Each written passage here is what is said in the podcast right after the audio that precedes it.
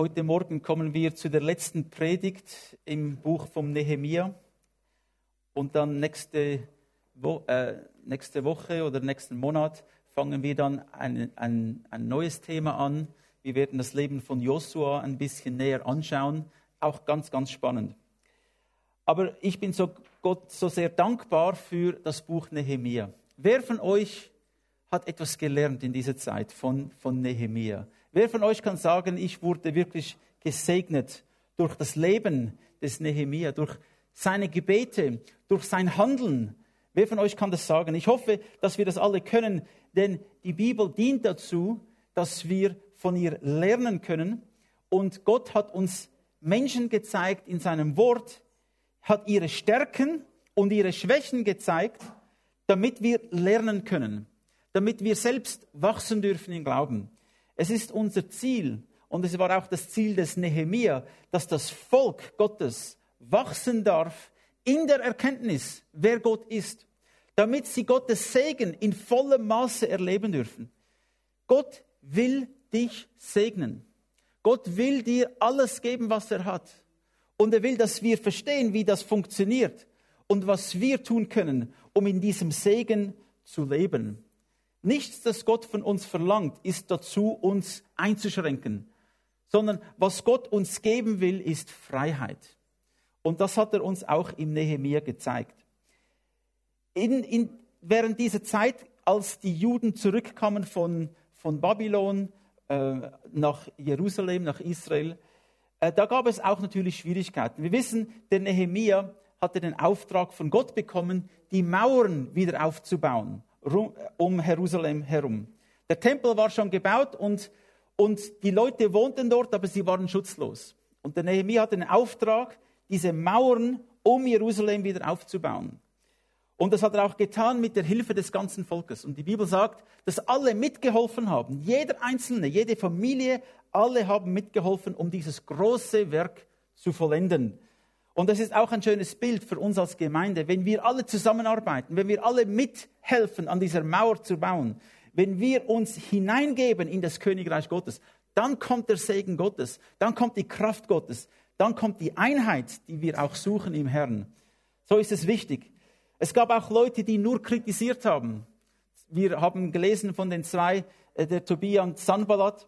Sie waren nur da, um zu kritisieren, um zu äh, entmutigen, aber es ist ihnen nicht gelungen. Warum nicht? Denn Nehemiah hat nicht auf die Stimmen der Negativen gehört, er hat nicht auf die Stimme der Feinde Gottes gehört. Nehemiah hat auf Gott gehört. Er hat sich im Herrn ermutigt. Und aufgrund von dem haben sie auch dieses große Werk vollenden können. Aber hat, er hatte auch entdeckt, dass die Juden, die dort lebten, zum Teil sehr ungerecht lebten. Zum Beispiel die Reicheren haben die Ärmeren ausgenutzt. Es gab reiche Juden, die, äh, die Geld ausgelehnt haben zu den Armen und dann mit großen Zinsen zurückverlangt haben. Und vielmals konnten die Armen diese Zinsen gar nicht bezahlen und sie mussten ihr Land verpfänden und sogar sie mussten zum Teil ihre eigenen Kinder verkaufen in die Sklaverei. Und das ist für einige Zeit so vor sich gegangen. Und der Nehemiah hat das gesehen und entdeckt und er hat das ganze Volk aufgerufen, Buße zu tun für diese große, große Ungerechtigkeit. Er hat diese Ungerechtigkeit gesehen. Und der Nehemiah hat gesagt, das geht nicht. So können wir nicht leben. Das ist falsch. Und so hat er ausgerufen, dass alle, die Schulden hatten oder diese, die Geld ausgelenkt hatten, dass sie diese Schulden erlassen sollen. Er hat gesagt, die Sklaven sollen frei sein, die Ländereien sollen zurückgegeben werden. Es soll Freiheit ausgerufen werden. Das hat er gemacht. Er hat also für soziale Gerechtigkeit gesorgt. Und vielleicht kommt das Wort soziale Gerechtigkeit euch sehr bekannt vor, denn es, es, darüber wird immer wieder gesprochen, soziale Gerechtigkeit. Aber es gibt nur soziale Gerechtigkeit, wenn wir das in der Gerechtigkeit Gottes tun. Was weiß der Mensch schon, was gerecht ist, außer Gott offenbart es ihm. Was, wie weiß der Mensch, was gut und was schlecht ist, wenn Gott es ihm nicht offenbart? Und vielmals, was wir als gerecht empfinden, ist nicht unbedingt auch, wie Gott es sieht. So ist es ganz wichtig, dass wir uns an das Wort Gottes wenden, dass wir das Wort Gottes als Zentrum unseres Lebens nehmen und danach handeln. Dann kommt nämlich der Segen Gottes. Und so ganz am Anfang und auch am Ende lesen wir von, ein, von Gebeten von Nehemia. Und er betete und er hat Buße getan. Und heute Morgen wollen wir auch ein bisschen über dieses Thema Bedeutung von Buße sprechen. Es heißt da, ich sagte, ach Jahwe, du Gott des Himmels, du großer und furchterregender Gott. Du stehst zu deinem Gnadenbund und zu denen, die dich lieben und deine Gebote halten. Habe doch ein offenes Ohr für das Gebet deines Dieners und sieh mich freundlich an. Tag und Nacht bete ich zu dir für die Menschen Israels, für deine Diener. Und ich bekenne dir alle unsere Sünden gegen dich, auch die von meiner Familie und mir selbst. Wir haben uns schwer an dir vergangen. Wir haben die Gebote, Gesetze und Anordnungen missachtet, die du deinem Diener Moses gegeben hast. Wir sehen also einen gebrochenen Menschen, einen Menschen, der nichts mehr essen konnte, der nur noch betete und fastete Tag und Nacht, weil er so betroffen war von der Sünde des Volkes Israel, von seinen eigenen Sünden. Er betet auch für sich selbst, weil sie nicht nach den Geboten, nach den Wegen Gottes gelebt haben. Er war so betroffen. Und ich habe mich dann auch gefragt, bin ich auch betroffen, wenn ich sehe, dass Menschen in der Ungerechtigkeit leben und dass sie auf einen, eine Cliff zugehen, auf, auf eine scharfe Kante zu, wo sie abstürzen, wenn sie diesen Weg weitergehen. Bin ich auch betroffen von dem, dass die Menschen in der Finsternis leben und, und keine Hoffnung haben. Der Nehemiah hatte Buße getan. Warum muss man Buße tun? Was bedeutet das überhaupt? Nun, die Bibel sagt uns erstens einmal, dass alle Menschen gesündigt haben. Es gibt nicht einen Gerechten. Die Bibel sagt im Römer 3, 23, denn es ist kein Unterschied, denn alle haben gesündigt und erreichen nicht die Herrlichkeit Gottes. Jeder Mensch hat gesündigt. Und im Römer 3, 10 lesen wir, da ist kein Gerechter, auch nicht einer. Das heißt, wir Menschen haben ein wirklich großes Problem. Wir haben Sünde in unserem Leben. Und es gibt niemand, der vor Gott stehen könnte. Nicht einer. Wir brauchen einen Erlöser. Was ist Sünde? Sünde ist ganz einfach ungehorsam gegenüber Gott und seinem Wort.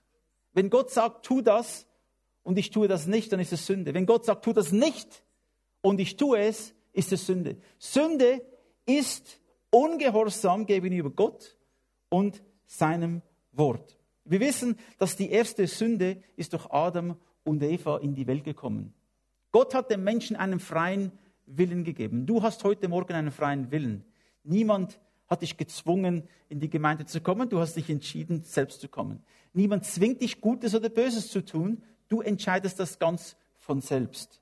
Und wir wissen, dass Sünde in die Welt gekommen ist durch die ersten Menschen Adam und Eva. Die Bibel sagt nämlich im Römer 5,12, darum gleich wie durch einen Menschen die Sünde in die Welt gekommen, ist die Sünde in die Welt gekommen und durch die, die Sünde der Tod. Und also der Tod hat zu allen Menschen, und also der Tod zu allen Menschen durchgedrungen ist, weil sie alle gesündigt haben.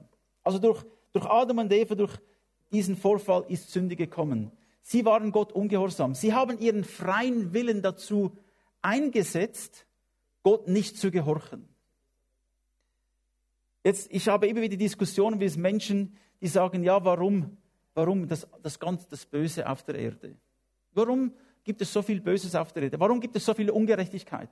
Warum lässt Gott alle diese Ungerechtigkeit zu?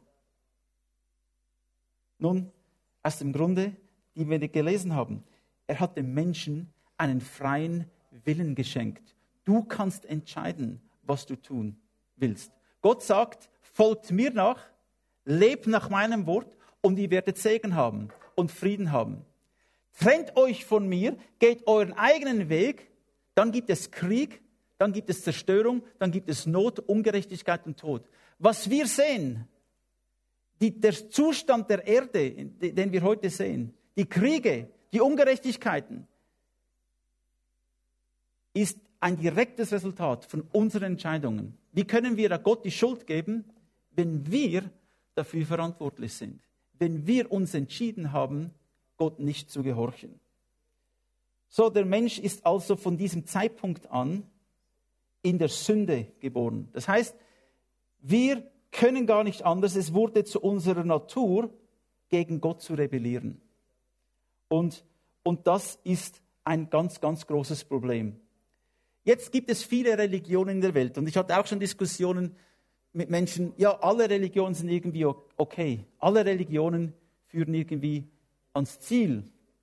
Und ich bin total einverstanden, dass es, für, dass es nette, gute, anständige Menschen gibt in allen Religionen. Das ist gar keine Frage.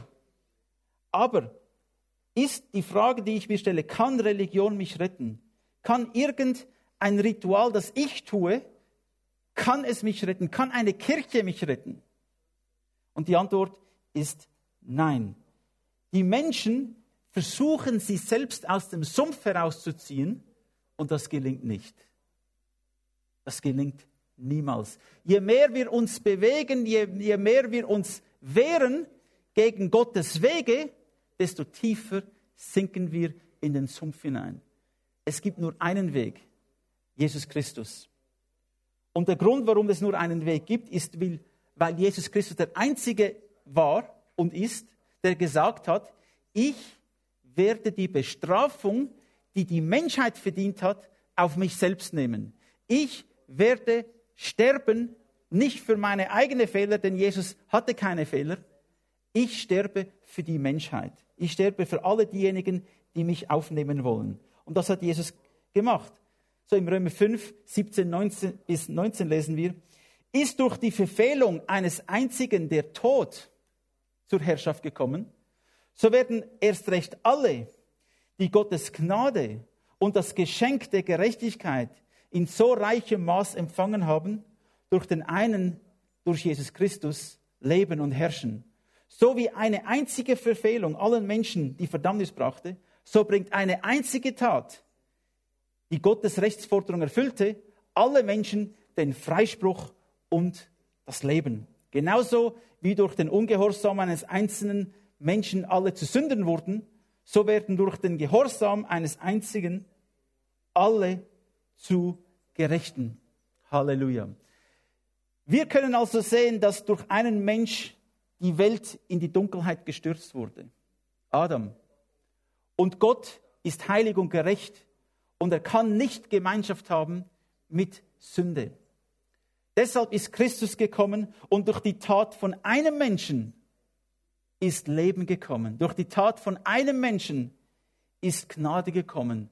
Und heute ist es möglich für jeden einzelnen Menschen auf der Welt gerettet zu sein, nicht durch was ich tue, nicht durch meine eigenen Werke, sondern allein durch Glauben an Jesus Christus. Es ist das Geschenk Gottes an die Menschen. Und ich kann es annehmen oder ich kann es ablehnen. Die Entscheidung liegt bei jedem Einzelnen. Also die Bibel sagt auch, ich muss die Konsequenzen tragen für meine Entscheidungen. Sollte jemand anders die Konsequenzen tragen für meine Entscheidungen? Oder muss ich die Entscheidung, muss ich die Konsequenzen tragen? Nun, Jesus hat die Konsequenzen getragen für meine Schuld. Ich muss es jetzt nur noch annehmen und Ja sagen. Wie gesagt, Adam brachte Tod, Jesus brachte Leben. Adam brachte Ungerechtigkeit, Jesus brachte Gerechtigkeit. Adam brachte Trennung von Gott, Jesus brachte Versöhnung. Adam brachte Streit, Jesus brachte Frieden. Halleluja. Wir sind allein gerettet durch den Glauben an Jesus Christus und nicht durch Werke. Nun sagen die einen vielleicht, ja, da muss ich ja nichts mehr Gutes tun. Das ist nicht so. Wenn ich Christus in meinem Leben habe, wenn ich gereinigt bin, wenn ich ein Kind Gottes bin, dann ist es mein Desire, dann ist es mein, mein Wille, dann ist es mein, mein Vergnügen, Gutes zu tun. Es ist mein Verlangen, Gott zu gefallen. Es ist mein Verlangen, dem Herrn zu dienen. Der Herr verändert unsere Natur. Der Herr verändert unser Leben. Und er will, dass wir äh, für ihn leben und dass wir ein Licht sind. Wenn ich so lebe wie alle anderen, bin ich dann ein Licht? Wenn ich so lebe, wie die Welt lebt, bin ich dann ein Licht? Ein Licht sein ist nicht einfach. Was passiert mit einer Kerze, damit sie Licht geben kann? Eine Kerze verzehrt sich selbst, braucht sich selbst auf, um uns ein Licht zu sein. Und das hat Christus für uns getan. Er hat sich selbst gegeben, um uns Leben zu geben. Und auch wir dürfen unser Leben geben, damit Menschen die Freiheit finden. Das ist der große Auftrag, den Gott uns gegeben hat. Jetzt wieder zurück zu dem Thema Buße. Der Nehemiah hat, wie gesagt, Buße getan. Was heißt es eigentlich, Buße zu tun? Was heißt es? Buße zu tun bedeutet also eine Umkehr. Es bedeutet eine Umkehr, es bedeutet eine neue Gesinnung zu erlangen. Wenn ich, als meine Kinder noch kleiner waren, heute sind sie äh, sehr gehorsam, aber als sie noch kleiner waren, äh, da gab es manchmal Schwierigkeiten, wie das, wie das alle Kinder haben. Ich auch. Ich weiß, meine Mutter hatte große Mühe mit mir, denn vielmals war ich ungehorsam und dann gab es Konsequenzen. Nun, wenn ich etwas Böses tue und man erwischt mich dabei, dann denke ich, es genügt ganz einfach, wenn ich sage, oh, es tut mir leid, sorry, habe ich nicht gemeint und so weiter. Viele denken, das ist Buße tun. Wenn man erwischt wird, darauf angesprochen wird und dann sagt man, sorry. Aber das hat nichts mit Buße zu tun. Buße ist etwas ganz anderes. Buße zu tun ist, dass du deinen Lebensstil änderst, dass du einen neuen Weg gehst und dass du auch die Gesinnung änderst, die dich dorthin gebracht hat. Die Gesinnung ändern. Dein Denken und Handeln, das ist wirklich Buße tun. Nicht einfach zu sagen, ah, man hat herausgefunden, dass ich etwas Schlechtes gemacht habe, tut mir leid. Das ist nicht Buße. Buße tun ist einen neuen Weg gehen. Und nur wer Buße tut, kann wirklich Christus nachfolgen. Jetzt, ich habe immer wieder auch die Diskussionen gehört, dass wir Buße tun sollen.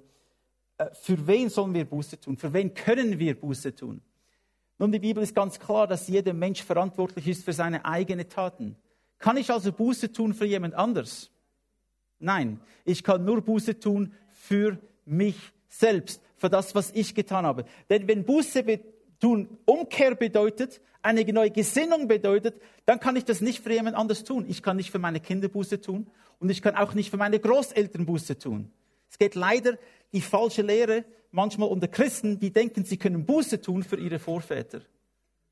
Und das ist wirklich sehr, sehr unbiblisch. Es ist falsch. Das können wir nicht. Jeder Mensch kann nur Buße tun für sein eigenes Verhalten, für seine eigene Taten. Der Nehemiah hat das Volk nicht aufgerufen oder hat nicht eine Lehre verbreitet, dass wir Buße tun sollen für unsere Vorväter, sondern der Nehemiah hat die, das Volk aufgerufen, Gott nachzufolgen. Ich habe es immer wieder gesehen, dass auch Christen, sie beten für Verstorbene. Bringt es etwas, wenn wir für Verstorbene beten? Nein, bringt nichts. Denn die Bibel sagt uns, der Mensch lebt einmal, dann stirbt er und dann kommen die Konsequenzen von meinem Leben. Was nachher passiert, kann ich nicht beeinflussen durch meine Gebete. Ich kann auch keine Opfer bringen für meine Verstorbenen. Ich kann nur verantwortlich sein für meine eigene Taten. Die Bibel sagt auch ganz klar, dass die Kinder nicht verantwortlich sind für die Sünde der Väter. Jeder ist verantwortlich für sein eigenes Verhalten. Und deshalb möchte ich euch einfach ermutigen, euch keine Sorgen zu machen und auch keine Angst zu haben, ja, was haben denn meine Vorfahren getan? Vielleicht liegt noch ein Fluch über mir. Das ist dem ganz sicher nicht so. Kann ich euch versichern. Das ist nicht so. Jeder ist verantwortlich für sein eigenes Leben. Die Bibel lehrt das ganz klar. So, ich möchte euch einfach dazu aufrufen, dass wir uns überlegen, wie der Nehemiah, sind wir auf dem Weg, den Gott uns gegeben hat, den Gott uns zeigt durch Jesus Christus? Sind wir auf diesem Weg?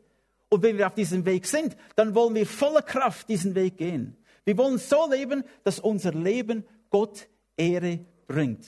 Sind wir nicht auf diesem Weg, dann möchte ich euch dazu aufrufen, diesen Weg zu gehen. Es gibt es diesen, diese Aussage, viele Wege führen nach Rom. Kann schon sein, dass viele Wege nach Rom führen, aber es führt nur ein Weg in den Himmel. Und dieser Weg heißt Jesus Christus.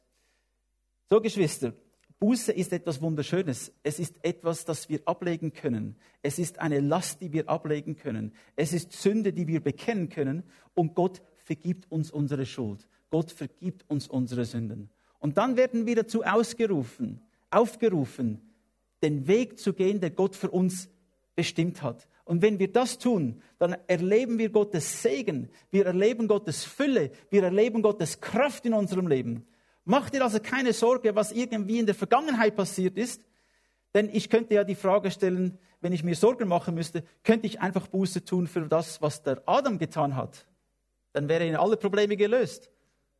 Das kann ich nicht. Ich kann nur Buße tun für meine eigene Schuld.